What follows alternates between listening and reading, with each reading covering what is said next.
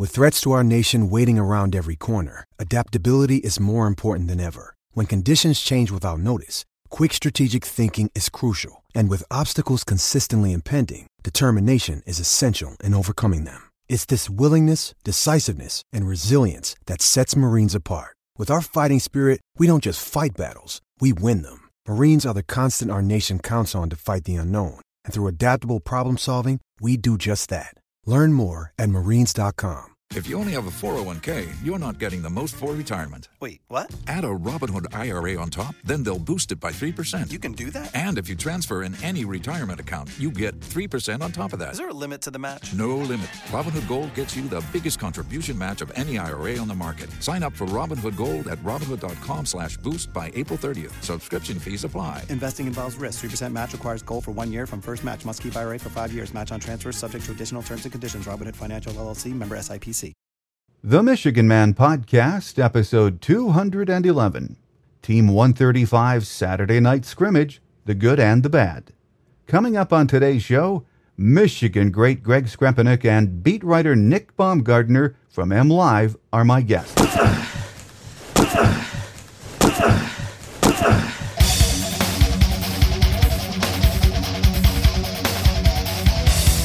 This is the Michigan Man Podcast on GBMW Go Blue Michigan Wolverine for Wolverine fans from coast to coast.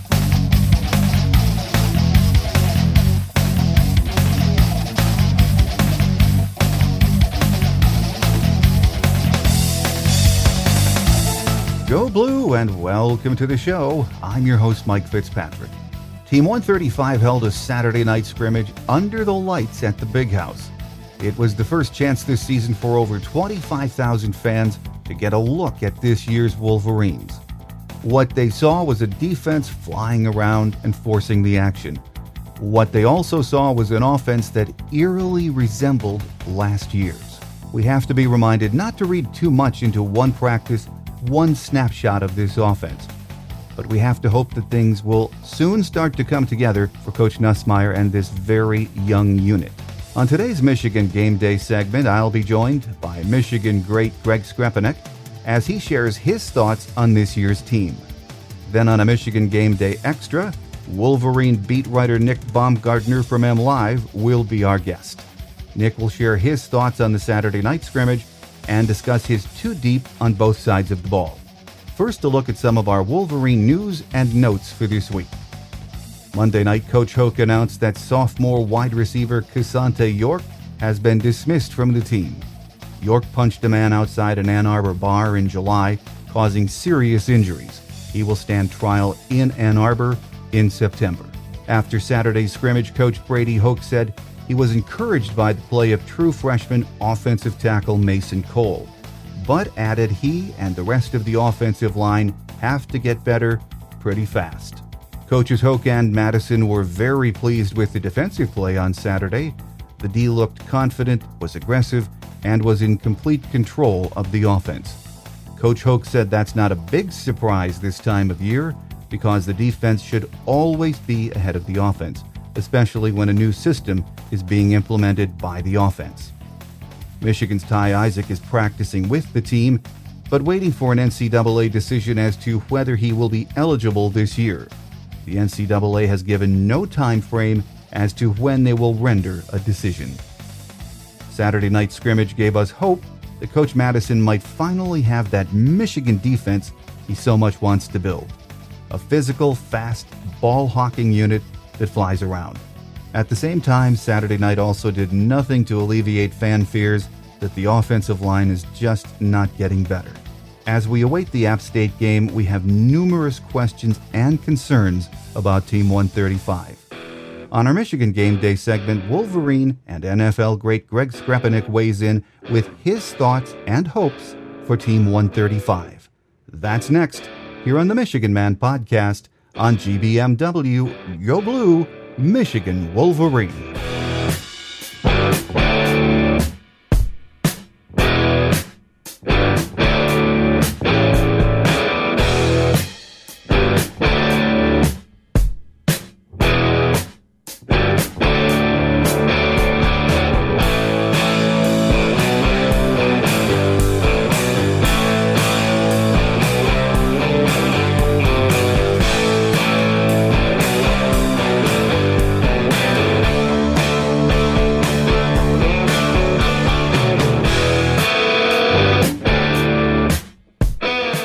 Us on our Michigan Game Day segment today, as we continue to preview Team 135, is Michigan great Greg Skrepenak. Great to have you back on the show talking Michigan football, Greg. Oh, thanks, Mike, for having me. Well, as is always the case uh, with a new season, Greg, comes uh, great expectations from Michigan fans, and I think most of us would say that's as it should be. But isn't it uh, a little bit odd, Greg? You know, you look at the early polls and the publications, and Michigan not ranked with the best of the best in the top 25. Well, it is. It is very different, and it is disappointing in a sense. But at the same time, I think it's good for the program that they have to earn their rankings now. I think sometimes when you said you know, said Michigan, know, some people think that you know they should be on top all the time, and they should, but it has to be earned. And it always was instilled in us when I was there, and I think the years before and even years after that, everything that we did had to be earned. And while the tradition was what it was, you still had to build on that tradition. I hear a lot of stuff today about, you know, it needs to be different, it needs to be um, changed a little bit, we need to catch up to the times. But the bottom line is our number one tradition is winning, and that has to be earned. Well, Greg, Saturday night the team had a live scrimmage in front of over 25,000 fans. Very nice turnout and a very different practice atmosphere for Michigan. Did you like that idea? Yeah, I think it's it's nice to get uh, you know, the fans involved, and the fans have been disappointed for the last couple of years, and rightfully so. I mean, we just haven't met the expectations, and it's been disappointing to to watch our team play. I mean, I guess the greatest example of that would have been last year's Penn State game, a game that we should have very easily won, and it's almost as if we didn't want to win. And it seemed like all our problems were culminated in that one particular game.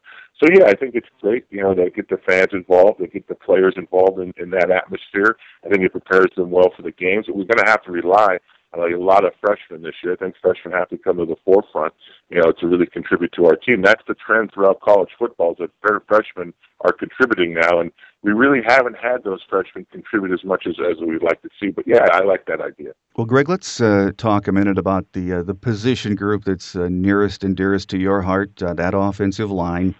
Uh, Lewan and Schofield are in the NFL, and we remember well the struggles the offensive line had last year, even with them. Even though this year's group is young, and that's not an excuse, it's just a fact again uh, they do hold the keys to the success for this offense, don't they? It's always up front. Absolutely, it's always going to be uh, up front, and that's the bottom line. And hopefully, uh, you know, this group, although they're young, there's experience there, and the experience is up is right in the center where you want to have it. So, um, you know, we'll, we'll.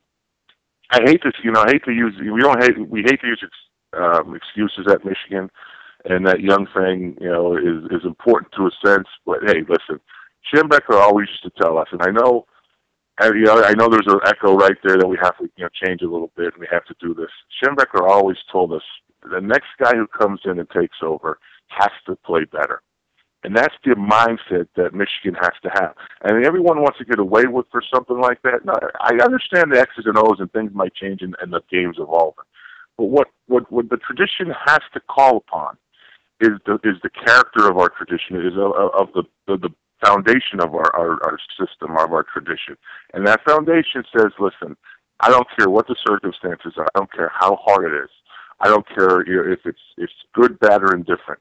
We will go in there, we will play our hardest, and we will have a mindset, a mindset that we will be better than the guy that played before us. And that's what the Michigan offensive line has to do. They have to have a positive mindset and a mindset that says we're going to get the job done. Well, Greg, if the line play improves, and we expect it to, everything else will too. We know that. And there are plenty of weapons at the skilled positions. And you start with quarterback Devin Gardner. What are the areas, in your opinion, Devin has to improve in to be the leader under center that Michigan needs to be consistent? Well, I think he just has to understand defense. He has to, I think the hardest thing for any quarterback, uh, especially a guy who drops back and throws the ball, is reading coverage. And so he just has to understand coverage, but and he also has to understand where his players are. And the, the age-old adage is, is for a quarterback, and any offense, and really, is to take what they give you. We've had the big playability now for the last couple of years, and we did we have had big plays even going back to the previous coach. But you know, you got to take what they give you consistently. It's not bad to take a five yard you know gain. It's not bad to take a seven eight yard gain. You don't always have to go for the home run. So take what the defense gives you, be able to read that coverage, you know, instill some confidence in your offensive line, and everything will work. I, I'm really expecting a big year from know, Gardner. I really am. I liked him ever since he started uh, late in the season a couple years ago. I know he had his struggles last year, but he did have uh, he did show signs of brilliance. It really was unfair to him to get all the criticism that he has because he changed positions and he was on his way to becoming one of our better receivers. So I mean, I really love the guy. I love the way I love what he brings. I think he's prototypical quarterback you know, with all the skill set that he has for the, for our NFL and, and what he gives. But he just has to relax, understand what the defense is trying to do to him, and then take what they give him. Well, Greg Brady said last week Devin has to realize he doesn't have to do it all for the offense to be effective. For the first time in a few years, there's really a nice stable of running backs, albeit unproven, uh, for him to hand off to. Getting that running game going and finding a couple of you know stud go-to backs has to be the emphasis this season, doesn't it? There's no doubt. There has to be balance. There has to be. Uh, it, it, put this way, Mike. If you're playing defense and you know the only person that you have to stop is the quarterback, it makes it easier on you. But now, if you know that Michigan has the you know the, the wide receivers, they have a stud tight end, they have running backs that are more in you know more Michigan style running backs. Now you have to you know change your mindset defensively. Now you just don't know where it's going to come. So if we have that balance between the running and the passing game, mixing it up here and there, he's going to Devin's going to definitely benefit from that. And so uh, the neat thing is that Hoke has said that you know this year he's, he has competition at every position, so that's going to keep everybody sharp. Competition is the greatest tool you know, a coach could have because it keeps everybody on top on on top of their game, and that's what you want, and that's great to hear. But now you got to perform too. Now you got to take it to the next level. So if they can keep that balance offensively and keep defenses guessing, then you know Devin's going to have a great year. No, absolutely. I think we all hope for that. And uh, if we can get that running game going, plenty of targets to throw to. You look at these wide receivers: Funchess, Darboh, Jehu Chesson, Norfleet, and then this uh, freshman Freddie Canteen in the slot, who we're all waiting to see.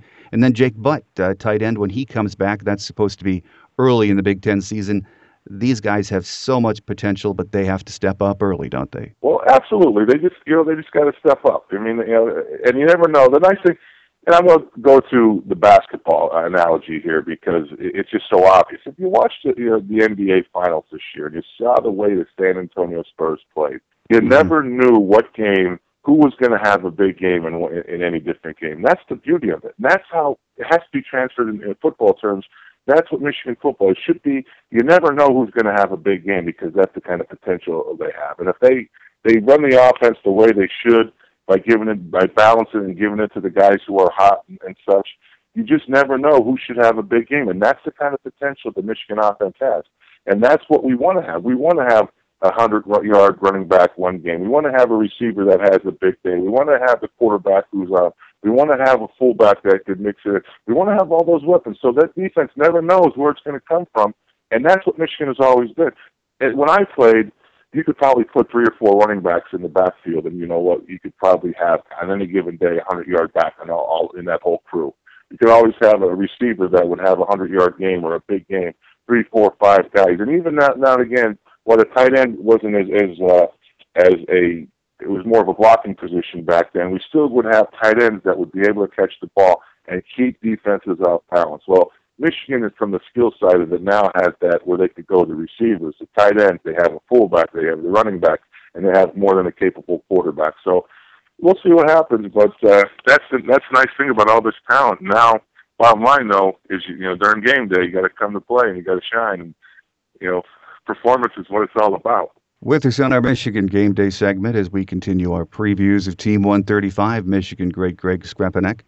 Uh, Greg, we all know about new offensive coordinator Doug Nussmeier's success at Bama and the other stops along the way he's had.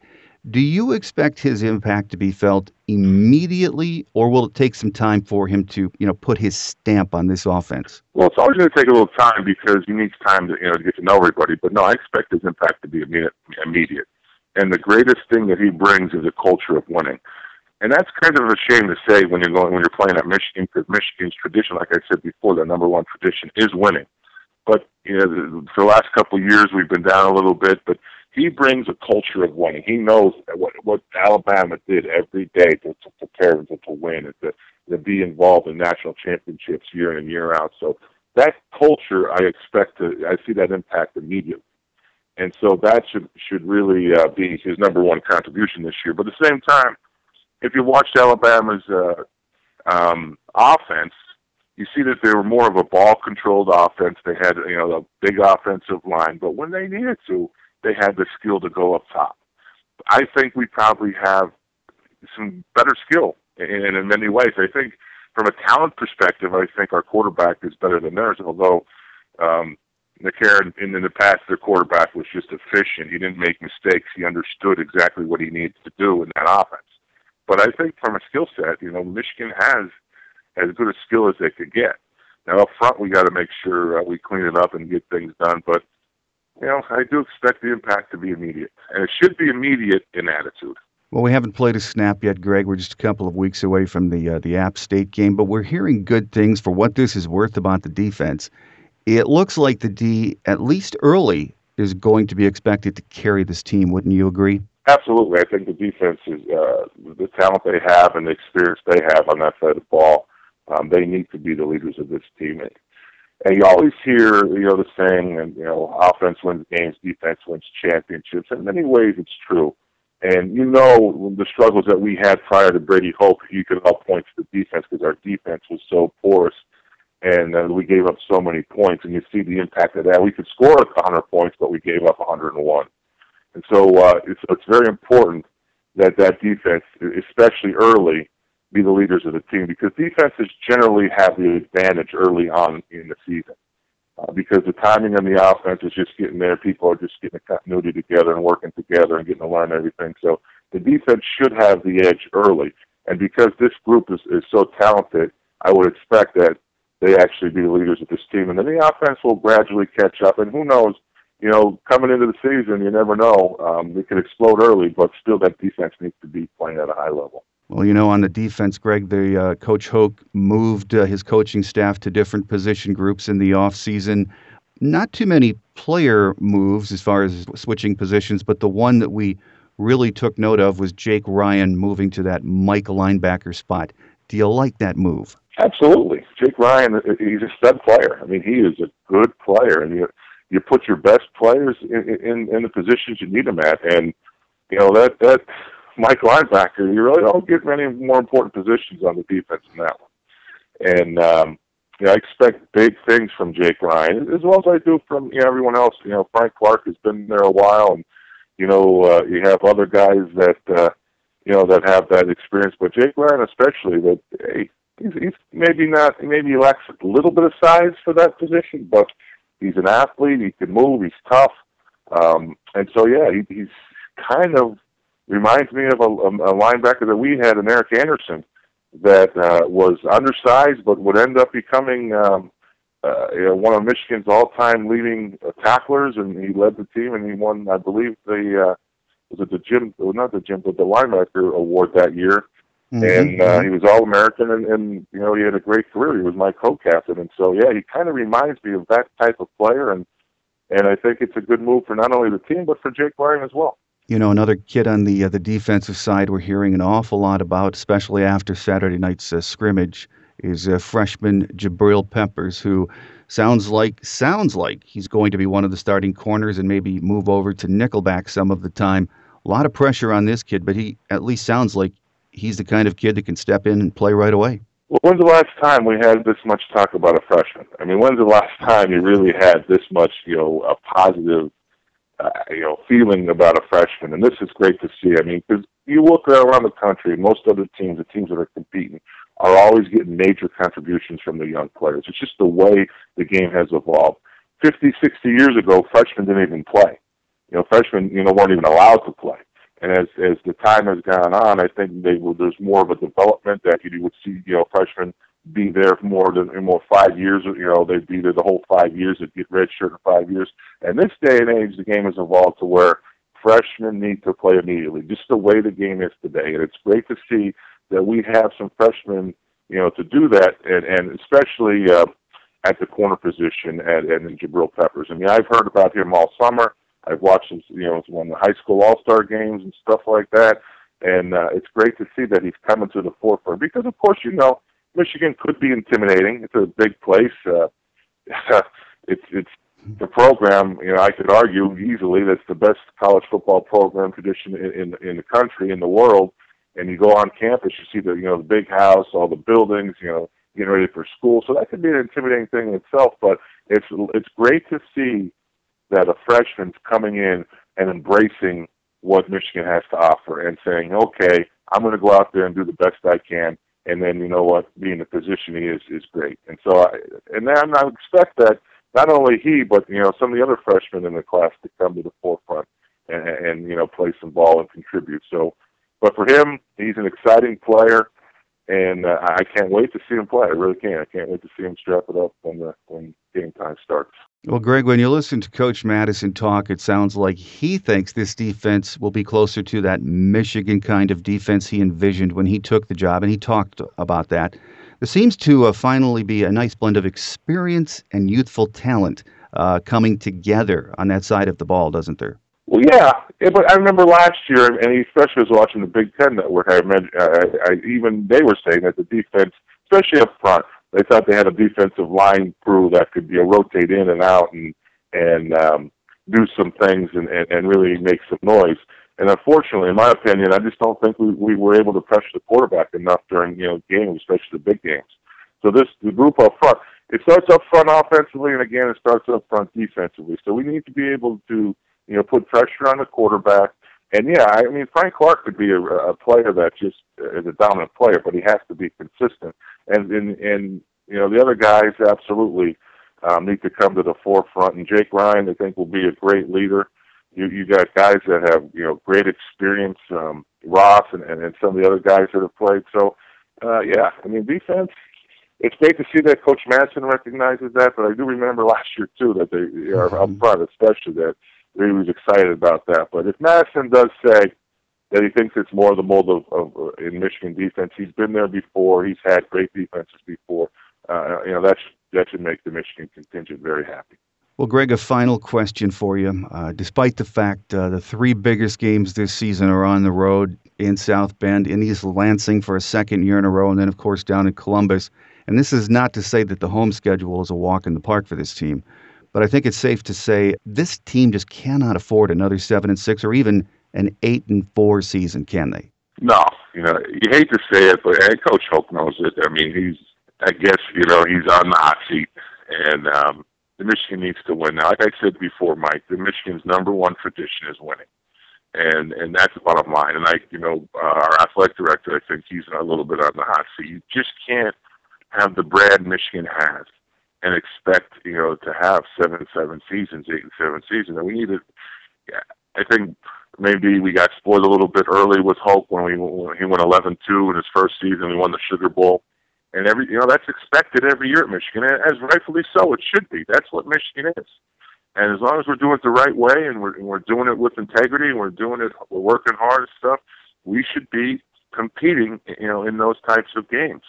And so uh, the last couple of years have been um, disappointing to say the least. But there's there's no more disappointing for the fans than they are for for Brady Hoke and his coaching staff. They they're disappointed just as much as anybody else. But I do know Coach Hoke is definitely a Michigan guy. He you know he bleeds it. He bleeds maize and blue like anyone else who's been through that program. He's excited about it. I, I still believe and have the utmost confidence in him that he could get the job done. And you know what? I'm not so disappointed that the games, you know, the big games are on the road this year. And although we've had our struggles in the past when we're playing on the road, you know, it doesn't bother me. You know, that that's the ultimate, I guess, the ultimate, um, uh, the ultimate uh, challenge for a player, and it's the one that should be really embraced. Is when you go on the road, you beat a team at their home stadium, and you silence their fans. It's only you know 60, 65, 70 guys against you know 100,000, and that is, is used to always. Uh, you know, is to tell us that point. There's no better way to go into a stadium, no greater accomplishment, no greater challenge that you go in there and you silence the crowd and you you beat the team uh, on their on on their home turf. And the fact that it's Notre Dame, the fact that it's states, man, that makes it even even uh, even greater. I mean, even better. I mean, it's a little bit of a challenge, absolutely, but that's what Michigan wants. We don't Michigan always has prided itself on beating the best teams out there. And so guess what? We're going to get our shot to beat the best teams out there. And right, like you said, the whole, we can't take for granted the home games, but those away games are pretty big games. And so, hey, we'll see what happens, Mike. You know what? It's the start of a new season. We're, we have great expectations, but we're very optimistic right now. And as always, I really think these guys will respond uh, in a positive way. I expect some big seasons from uh, the younger players, Gardner, uh, from uh, you know Funchess on the offensive side of the ball. You know Frank Clark and and and Ryan on the defensive side of the ball. There's some freshmen to really make their names. I mean, Peppers has really done you know well so far. So we'll see what happens with them and the other young guys. So it's exciting time of the year for us, and, and I expect really some good things. I mean, can we go undefeated? Hey, who knows? I mean, I, I'm a believer. I'm always believing that we can. And so uh, I look forward to it. It's, it's it's exciting. Well, I think fans of the Michigan diehards are, are hoping the same thing you do, Greg. That this is a, a, a, big bounce back year. It's a it's a tough schedule, but as you said, this is Michigan. We expect uh, it to be tough, and it's time to win. So it's going to be a lot of fun this season, and of course, along the way, we are going to get you back on the show. And by the way, folks, our guest today, as uh, you know, on our Michigan Game Day segment has been Michigan great Greg Skrepenak. Greg, as always, thanks for taking uh, some of your valuable time to join us. And once the season gets underway in just a, a little more than a week and a half, we'll get you back on and uh, hopefully be talking about some Michigan victories. Sounds good, Mike, and uh, thanks for having me on. And and uh, you know, know, tell all the listeners out there that hey, listen, stay positive. If the good things are going to happen, we'll get this thing turned right back in the right direction. And uh, and uh, you know, hey, we're all Michigan out there, and, and go blue. Coming up next, a Michigan Game Day Extra. We'll be joined by Wolverine beat writer Nick Baumgardner from MLive here on the Michigan Man podcast on GBMW Go Blue, Michigan Wolverine.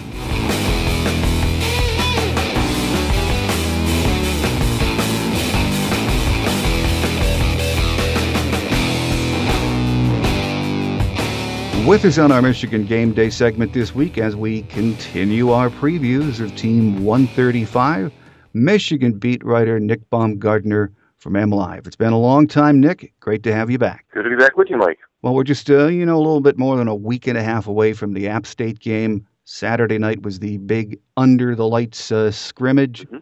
How did you think all that went down? Well, um, I guess it depends, as usual with these scrimmages. It depends on what side you want to believe is more, you know, what's good or what's bad, or glass half full or glass half empty.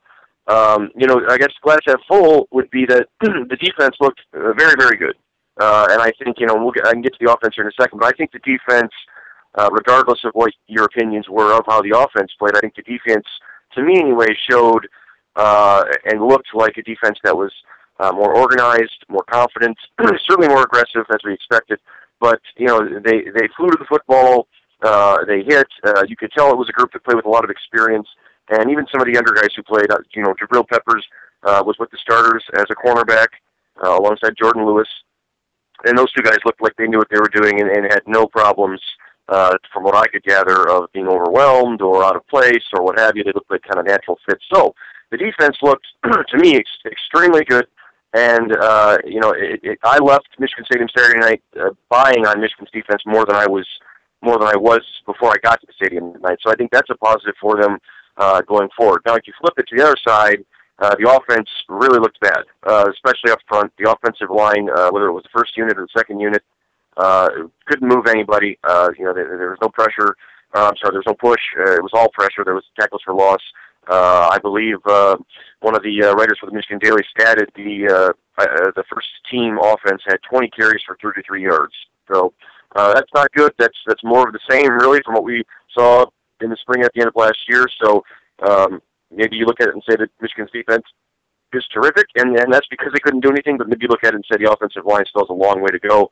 Uh, I think it's probably somewhere in the middle which uh, is part good, part bad. So that's where they're at right now. Well, and after the uh, the scrimmage, Coach Brady Hoke also uh, mentioned uh, he was not happy with the vision of the running backs, right. Uh, and and as you mentioned uh, yesterday on M Live, it's you know that that's partly true.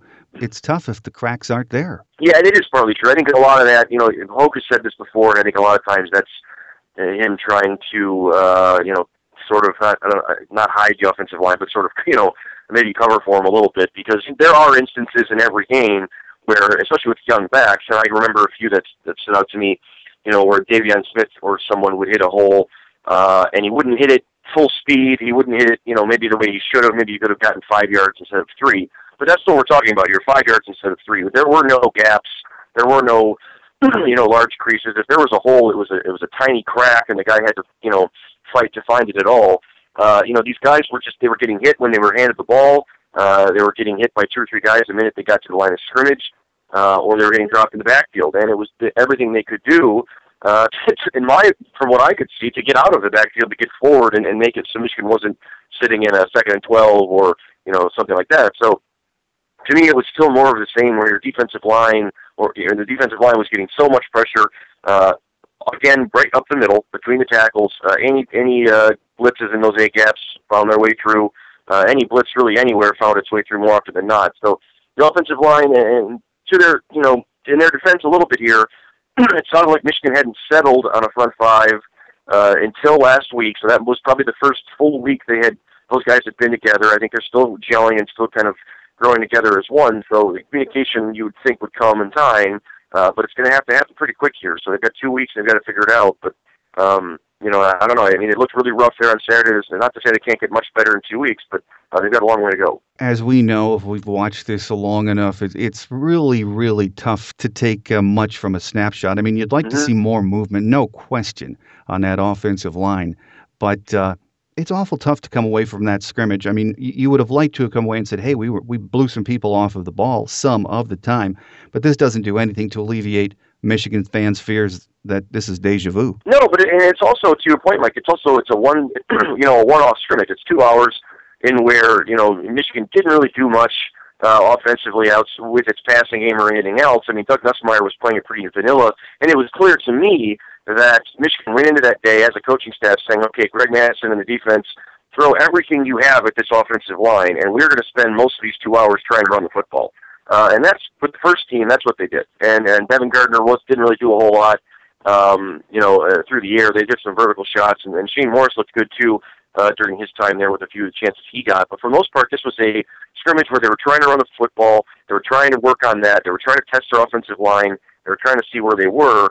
And uh, you know, I said, you know, the defense blitzed. I mean, they blitzed from all corners of everywhere. They they just took no pity on anybody. So it was a true mm. practice where they were trying to get some things accomplished. So it's hard to just totally gauge complete panic from uh, you know a one-off scrimmage setting like that, where everything's controlled and everything's done for a reason. But to your point as well, it's also tough uh, to keep any kind of you know new optimism that maybe this offensive line has turned a corner because it really didn't look like they had and it looks like they're still a ways off from that. All right. Well, we have to wait uh, another week and a half to see about that offensive unit, maybe even longer. But on the defensive side, uh, very impressive performance, and we thought it would be from this defense. And you know, Nick, when you listen to Coach Mattison and, and have gotten used to the way he talks, uh, you've been around him for the last three years now. There just seems to be a vibe coming from him when he uh, meets with you guys, talks to the media, that he is very confident that he has more of the pieces than he's ever had to play the kind of defense he wants to. Yeah, and he's he's been more demanding with these guys, uh, and I think you know Brady Hoke mentioned it after the game that the defense is ahead of the offense, and it should be because they're they're so you know so aged. There's so many veterans and so many guys who played a lot of football, and uh, Greg Mattison knows that as well, and he understands that, and the way he's talked, and that you know he's challenged these guys uh, in part because he thinks they can be a very good defense because they are experienced, because they they have had success, some of them in the past and and that last year wasn't good enough. I mean, that's that's the biggest part of it too. But more than that, I think everyone on that staff understands that that offense is going to need a little bit of time to kind of get its bearings about it and you know sort of adjust in the early stages here under Doug Nussmeier. And, and I think Greg Mattison in turn has put as much pressure as he can on these guys to say, you know, we, we have to be the ones who keep us in games. Um, if the offense is struggling, we have to pick them up. We cannot, you know, we we have to keep us, you know, us going forward in the game. I mean, you always want to do that anyway, but I think the the, the urgency there has been pushed a little higher, and, and more pressure and more has been put on that defense's plate, and that's not a bad thing because I think, I think for the most part, I think this group can handle it. I I wasn't. Uh, I wasn't on board with thrashing this defense as hard as some people did last year. I think that if you look back at the numbers, um, this group is pretty good through 10 games, and that was with being put in just awful, awful spots by their offense every single week. And I think the defense fell apart and kind of wore out and, you know, collapsed there at the end of the year, and the numbers got skewed. But I think this defense had a better run of it uh, than people gave it credit for. uh, because of that, and because of the the uh, the new you know adaptation adaptations in scheme, uh, the more aggressive play, uh, and, and kind of some infusion of some uh, some speed and athleticism in the defensive backfield from Jabril Peppers, who looks uh, looks like a player. Uh, I think this defense could take a step forward and be, you know, sort of like it was uh, toward the end of 2011, where it was really doing some things uh, and was a top 10 unit. So I think that uh, I think they can get back to that. I think that that's uh, they're going to need to get back to that.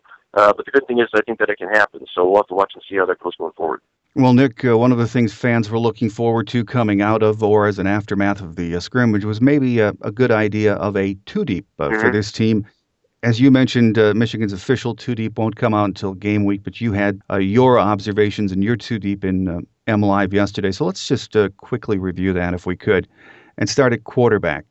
pretty obvious the the pecking order at quarterback, isn't yep. it? Uh, yeah, Devin Gardner took all the snaps with the ones, uh, and Shane Morris took all the snaps with the twos. And then the, I guess if there was a surprise at all, it would have been that uh, Russell Bellomy uh, was ahead of Speight uh, at number three, which that's not really a surprise, I guess, because that pretty much probably solidifies the fact that Speight will redshirt, and uh, that's that's probably a good thing. And at the uh, the running back, uh, still a competition. Last week we heard that Drake uh, Johnson was um, possibly the number one running back or had a slight edge, and then there was uh, Derrick Green and then De'Veon Smith. But Derrick Green came out and took uh, most of the handoffs with the first group, didn't he? Yeah, and he was the clear-cut guy there uh, on Saturday night, and that's you know it, it's it's a complete flip from what Hoke had said a week earlier, and that maybe makes me wonder if that wasn't a motivation ploy uh, for Derrick Green because as, as hard as Drake Johnson runs, uh, and, and as hard as he plays, he is no in no way as physically gifted as Derrick Green and De'Veon Smith. And I think that he can be an asset to this team, uh, and I think he probably will be. I think he can. He's maybe a little bit better of a pass blocker, but those De'Veon Smith and Derrick Green are, are, are the better backs. They have more talent, and if Michigan's going to do anything this season on the ground, uh, they're going to be the guys that have to do it for him. I think Hoke knows that and understands that, and I think he sort of lit the fire under Green the way he wanted to because it sounded like he was pretty pleased with his progress uh, going into last week of camp here.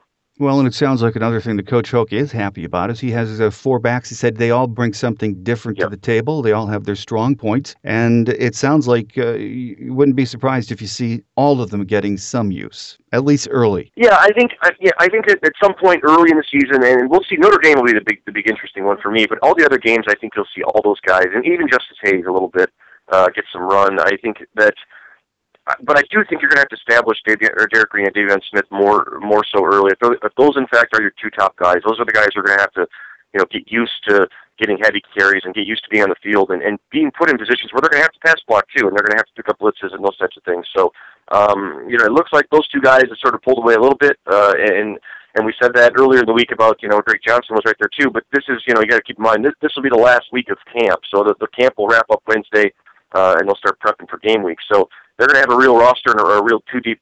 They're going to have theirs done here by midway this week, and then uh, announced obviously game week. But once they have that two deep set, you got to start getting those guys those reps they need. So I think less and less reps will happen for Drake Johnson, maybe if he sticks there at that three. But I do think he'll get some run in the games, especially early in the season. And at the uh, the fullback position, uh, is uh, Kerridge the clear cut leader there over uh, Sione Houma? Yeah, I don't know about that. I think both those guys got got uh, got play. Um, Michigan didn't use the fullback. Uh, they they used it some, but I think those guys will also play a little bit of H back uh, with Wyatt Shallman, who's an H back. Khalid Hill's an H back. So um, it's still kind of up in the air on how much they're going to use that fullback. I don't know. Al Borges used it uh, more toward the end of the year last year than he did at the beginning, but um, they used it some, not a lot. There was a lot of double tight situations, and sometimes I believe there was even three tight end sets if you want to count one of them as an H back.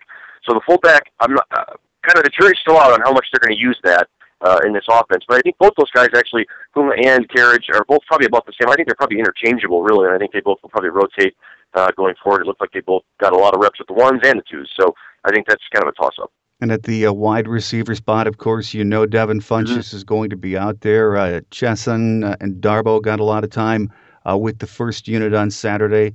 And in the slots, uh, Norfleet was running with the starters most of the time. A lot of competition there. Yeah, absolutely. And I think that's certainly a good thing. And I think Michigan was able to get what they wanted or needed uh, out of that in the fall. In that Amara Darboh came back and played like he looked like you know he was going to play last year before he gets hurt, and he came back and responded from the foot injury. And I think had a really good camp or has had a good camp uh, by all accounts. And Chesson has also uh, put himself right in there in the mix too. When they ended spring with Freddie Canteen as the starter opposite Funchess, I thought that was sort of a cause for concern. Uh, I didn't think you could go into a regular season with a true freshman who was six foot, 175 pounds, uh, who'd never played at this level physically and everything else as your number two receiver. I think Canteen can play, and I think he will play, and he'll serve a role on this team. But I think it's better served as a slot, and Michigan's better served having a bigger bodied guy like Darboh, six foot two, six foot three, uh, you know, 215 pounds, opposite Funchess, to sort of take, you know, and Darboh can actually run as well. So I think that that's that's what they wanted to get out of this. That's what they did get. I think Darboh and Chesson, who's also there as well, earned it. Uh, and then the surprise to me, if any, was that Norfleet uh, was actually ahead of uh, Canteen by uh, by quite a bit. It looked like they're in the slot, and looks like if you had to, to run out of you know a, a three set receiver group with a guy in the slot, Norfleet would be the guy. So um, it'd be interesting to see. You know, they didn't really throw to him much. I think he, I remember him having one, maybe two catches, but it'll be interesting to see how he adjusts to that. He really hasn't gotten a chance to do much of anything uh, offensively during his uh, early two years, other, other than gimmick stuff uh, under Al Borges. So it'll be interesting to see uh, what what they do with Norfleet and if they uh, make him part of the uh, part of the attack and if he can take advantage of it. And at the tight end spot, uh, Nick, uh, pretty much it's AJ Williams at the top. Would you say? Yeah, Williams is there, and you know, and Keith Heitzman as well. Um, I think both those guys play. Uh, Heitzman might actually have better hands than AJ Williams, which is I don't know if that's a good thing or a bad thing, but uh, Heitzman had a nice catch over the middle at one point. I remember early in the scrimmage, but both those guys played a lot together uh, on the field with the with the first team. They did a lot of double tight stuff early in that scrimmage. Uh, most of the most of it was run based, you know, what run based package to get the offensive line some help. But a lot of that, um, Khalid Hill was the H back a lot and played in the third string. But really, I mean, that's that's just you know you're waiting for Jake Butt to get healthy, and, and he looks like he's closer than maybe we would have thought.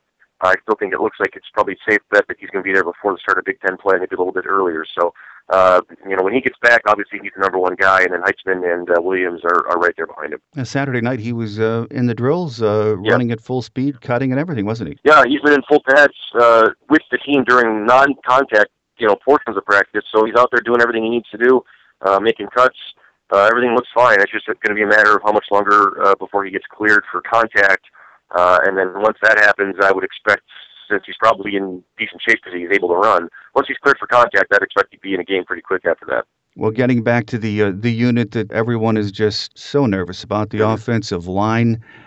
Do you think there was a, a starting five? Uh, you said last week, Coach Hoke probably came to the conclusion who his best five were, or did Saturday night have something to do with that? Well, I think that he had what he thought was it's his top five going into Saturday night. Now uh, we haven't talked to him since they watched the film. Maybe that changed. I don't know. But mm-hmm. Saturday night, the five, uh, and in this, it, and it's important to note that it didn't shuffle. Outside of uh, Graham Glasgow was actually hurt, so they had to bring in another guy. Uh, Burzynski and Kyle Bosch shuffled in, and one of the guards. But it was uh, left tackle Mason Cole, Left guard Erik Magnuson, center Jack Miller, Graham Glasgow was the right guard, and Ben Braden was the right tackle. Uh, and that was the group that played every snap until Glasgow had tweaked a foot. Uh, that was the group that played every snap with the ones, and that didn't change. So, um, you know, what does that say? That says that I think going into Saturday, going into last week camp, those were his five best offensive linemen as he saw it, uh, and that's where he was going to play them. So, uh, obviously, Graham Glasgow is going to be suspended for that first game, so that means that he would bump off that right guard spot and either Kyle Bosch or it looked like Joey Burzynski possibly as well uh, would slide in there. Uh, and I guess the other note there would be Kyle Kalis uh, didn't really do anything in the scrimmage because of his back. He still has a sore back.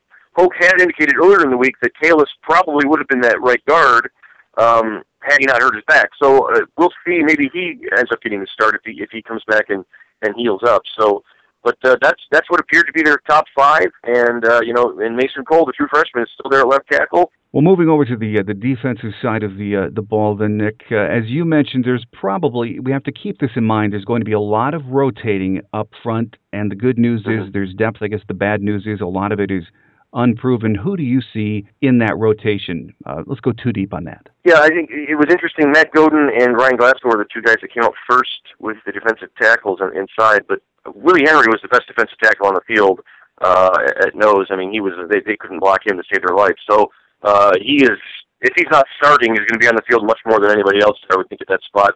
Pipkins played a lot. Chris Wormley played a lot. Uh, so I think those three guys are going to get a lot of run there in the middle. Uh, Frank Clark and Brennen Beyer are the two defensive ends, and that's by a wide margin.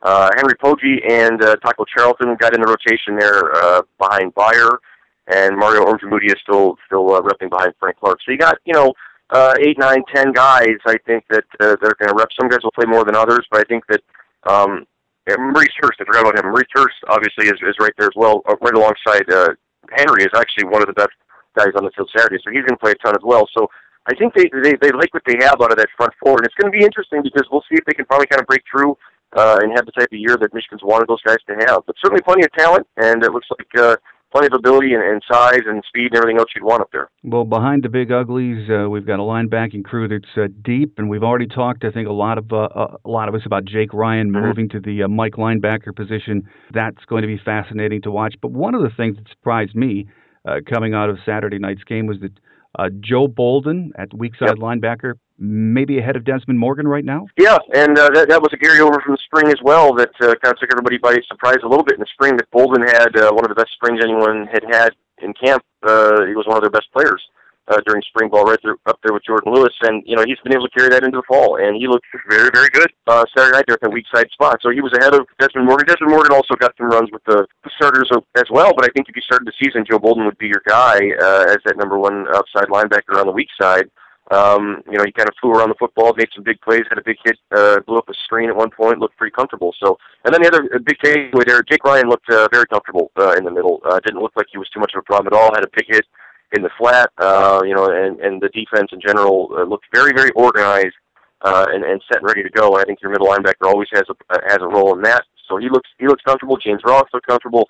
The linebackers I thought were the strongest group on the team coming into that scrimmage, and uh, they still are. I think uh, as as we move out of it. Well, let's move back to that secondary, and everyone was more than yep. excited to see uh, Jabril Peppers uh, in action, and he didn't disappoint, did he? Nope. And uh, after months and weeks and everything else of telling us that Jabril was going to ease into uh, uh, the nickel spot. He wasn't going to be asked to do much more than that. Uh, we found out that's not true because he walked out there uh, on the first snap with the defense as the starting corner uh, opposite Jourdan Lewis, and then when they went to nickel, he moved inside, played nickel, and Ray Taylor came in as the other corner. So what that means is, is Michigan has had Jabril Peppers learn two spots. They've put a bunch on his plate. They've asked him to do a lot, and from what I could gather, he had no problem with any of it. And that's uh, as good a sign as anything. You know, I'm not we're not sitting here giving this guy the Thorpe Award here yet or anything, but for a freshman with that athletic ability and that sort of physicality, uh, mentally he is he also appears ready to play football, and that's that's very very important and very key when you're looking at the kid that young. And that you, you know he was directing traffic a few times. He was moving guys in and out of spots in the right positions. They trusted him to blitz. Um, he looked he didn't look lost in coverage or anything like that. So he looked uh, more than capable and looked like he was certainly one of their top two corners and a guy who has earned his right to be on the field. And Jourdan Lewis uh, continues to be that guy as well. Uh, I'm not sure if Blake Countess is totally healthy. Uh, I think that he's still battling that groin injury, and I, I think he's also still battling some of the effects of that core surgery from that lower abdominal injury he had last year. Uh, so he continues to, I guess, uh, get himself back into health. But right now, he looks like he's the odd man out there as uh, Ray Taylor comes in on that nickel spot. But in, in every other base situation, it's uh, it's Peppers and uh, Jourdan Lewis as your corners, and uh, they're both playing man to man in your face press stuff, which I know Michigan fans like, and uh, that'll continue to happen uh, for the whole season, I would imagine. And the uh, free safety and strong safety positions, pretty much uh, Jarrod Wilson at free, and it looks like uh, right now Jeremy Clark a bit ahead of Dymonte Thomas. Yeah, Jeremy Clark was ahead of Thomas, um, and I, Delano Hill, I believe, is ahead of both of them. So I think that Michigan is still hoping he can he can come back in place. Delano Hill was in pads and did everything in the seven on seven, sort of like Jake Butt did. Uh, he just isn't clear for contact yet after having that broken jaw uh, at the end of the summer. So if Delano Hill is back and ready to play uh, by the starting uh, by the opener, I would wager that he's probably the starter at strong safety next to uh, Jarrod Wilson, and then it looks like Jeremy Clark, and then Dymonte Thomas. So Dymonte Thomas might actually be running third uh, right there at strong safety, which is a bit surprising uh, given sort of the way that they thought of him last year uh, at the beginning of the season and, and sort of the excitement they had about him toward the end of the year. So uh, he has some ground to make up, it appears. Uh, Jarrod Wilson obviously is very safe there. It's free safety. He's not going anywhere. Uh, but uh, yeah, Jeremy Clark has made a jump too. So we'll see how that plays out. That'll be an interesting. Uh, we'll see how it goes because that'll be an interesting run there between those three guys uh, moving forward. Well, Nick, let's uh, not forget the specialists, special teams guys, sure. because they are very key uh, long term in the season. Uh, nice to see Will Hagerup back and booming him, wasn't it? Yeah, there was one that went about 70 yards there in the, in the early portion of it that he just he, he kicked the crap out of it there. So it looked like uh, Will Hagerup of old. And I think that's going to be really big uh, for these guys because I think field position if you want your defense to be the bell cow for you, I think field position is going to be huge. If your offense is struggling, if Will Hagerup can get you out of some spots and maybe make some uh, offenses go a long way, uh, that could be a big deal for you. So uh, I think that's a positive for Michigan that he's back and he looks fine. Uh, Matt Wile made all of his kicks that I saw. I didn't see him miss anything, and he looked comfortable there as a place kicker. Uh, I think Kenny Allen, they didn't really do much on kickoff, but I, I believe the plan is for Kenny Allen to be the kickoff guy. That could be something that Wile ends up doing as well, but I think they want to get him involved. Uh, and then obviously Kenny Allen's also the holder, which is a new uh, a new wrinkle. Drew Dileo has been the holder his whole career here, so uh, they were looking for a new one there, and Kenny Allen was the guy. Shane Morris got a little bit of uh, reps there holder as well. So uh, then the uh, return games, obviously, punt return is still up in the air. Uh, I think it was it was Peppers, uh, Jourdan Lewis, and Channing Stribling. Also, Norfleet got some runs there. I'm not sure who's going to win that one. That's still TBD, I think. But uh, Norfleet is still the number one kick returner. Uh, he's won that, and I think that'll that'll continue into the season. Well, we have just a bit more than a week and a half uh, to go. It sounds like Coach Hoke uh, and the staff probably have a pretty good uh, idea of who their two deep are. Now it's just uh, go to work, and I think Wednesday the uh, App State game plan uh, gets put in, doesn't it? Yeah, they'll start the early prep on on their first game there, which they typically do. Uh, they'll use the last few days of uh, of that first or that last week of camp, obviously, to get ready for App State. They'll still do still do some camp stuff, some work on themselves, but then once the next week rolls around, it'll be a real game week. And yeah, I mean they'll they'll have to have a two deep done, I think, whether they want to or not, uh, on Wednesday or Thursday, so that they can get moving forward into uh, you know, getting those guys the main share reps, getting them ready over the next, you know, 10 days, whatever it might be, before you have your first game. So uh, it is here upon us, and it's just a matter of time now before the season kicks off and everything gets going. Well, that's exactly right. Just uh, as I mentioned earlier, a week and a half to go, so we got a peek at what we uh, might see right. on uh, Saturday. Hopefully, not what we'll see on offense, but uh, we'll find out on Labor Day weekend. So Nick, as always, it's uh, it's it's great to have you back on as we uh, get started for this uh, 2014 campaign. Our guest today, Michigan beat writer Nick Baumgardner from M Live, and of course, throughout the football season, Nick will be joining us, and we uh, we look forward to getting you back on when the season gets underway. Nick, sounds good, Mike. Thank you. Coming up next on Wolverine Quick Hits, a look at how Coach John Beilein and the basketball team are doing on their Italian tour. As we wrap it up for another week here on the Michigan Man podcast on GBMW Go Blue Michigan Wolverine.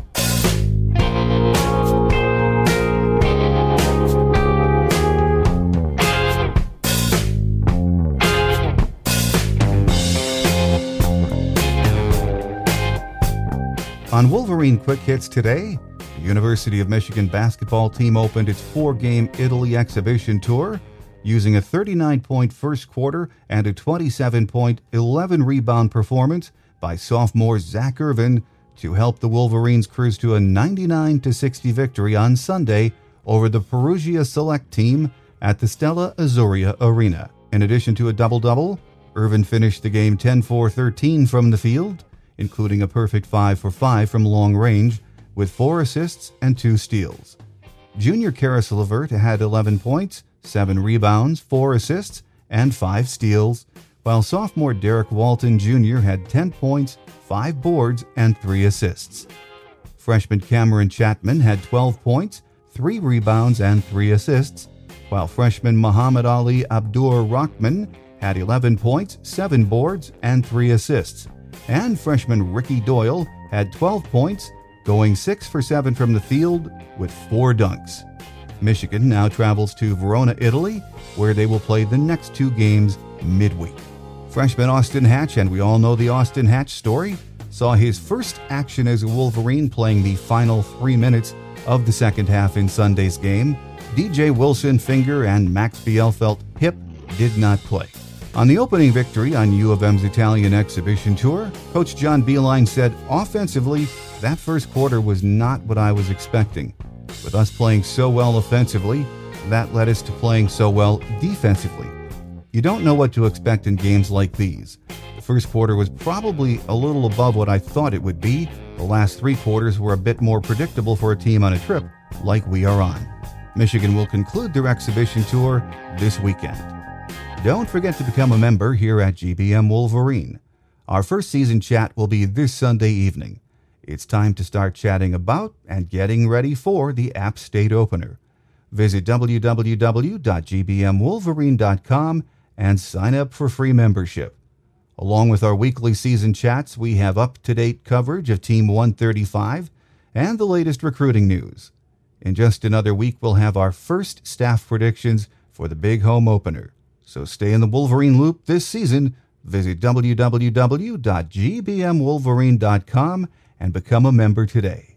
Our show app is now available for Apple users from iTunes. Android users will find us in the App Store at Amazon.com. And we're also available from the Windows 8 App Store. If you use TuneIn Radio or Stitcher Radio on demand, you can also subscribe to the show for free.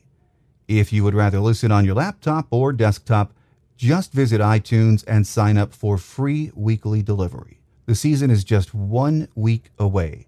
Make sure you listen weekly to us for the best in Michigan football podcast coverage.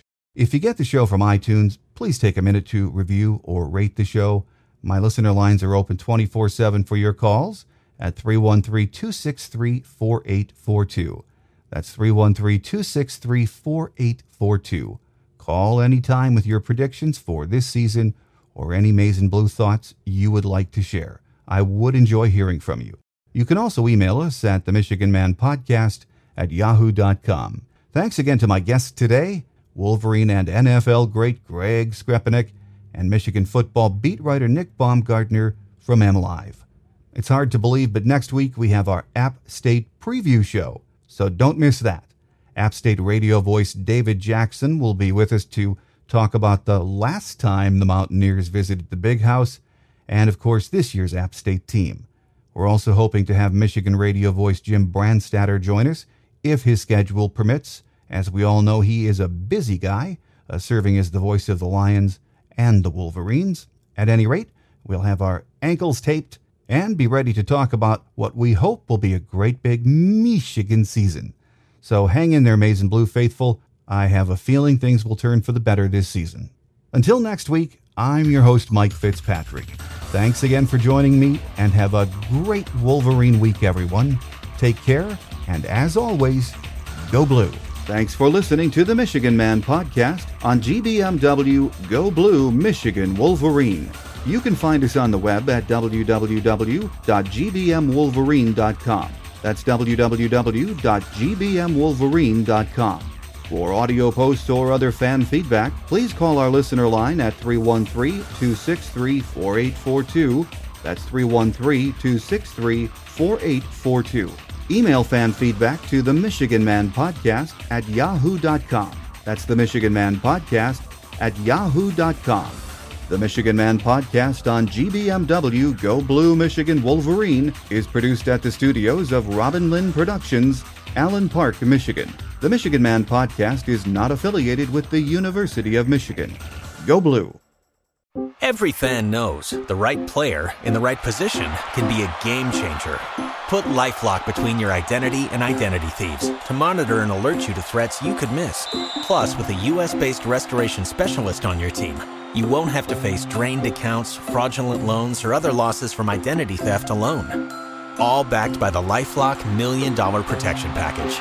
Change the game on identity theft. Save up to 25% your first year at LifeLock.com slash aware.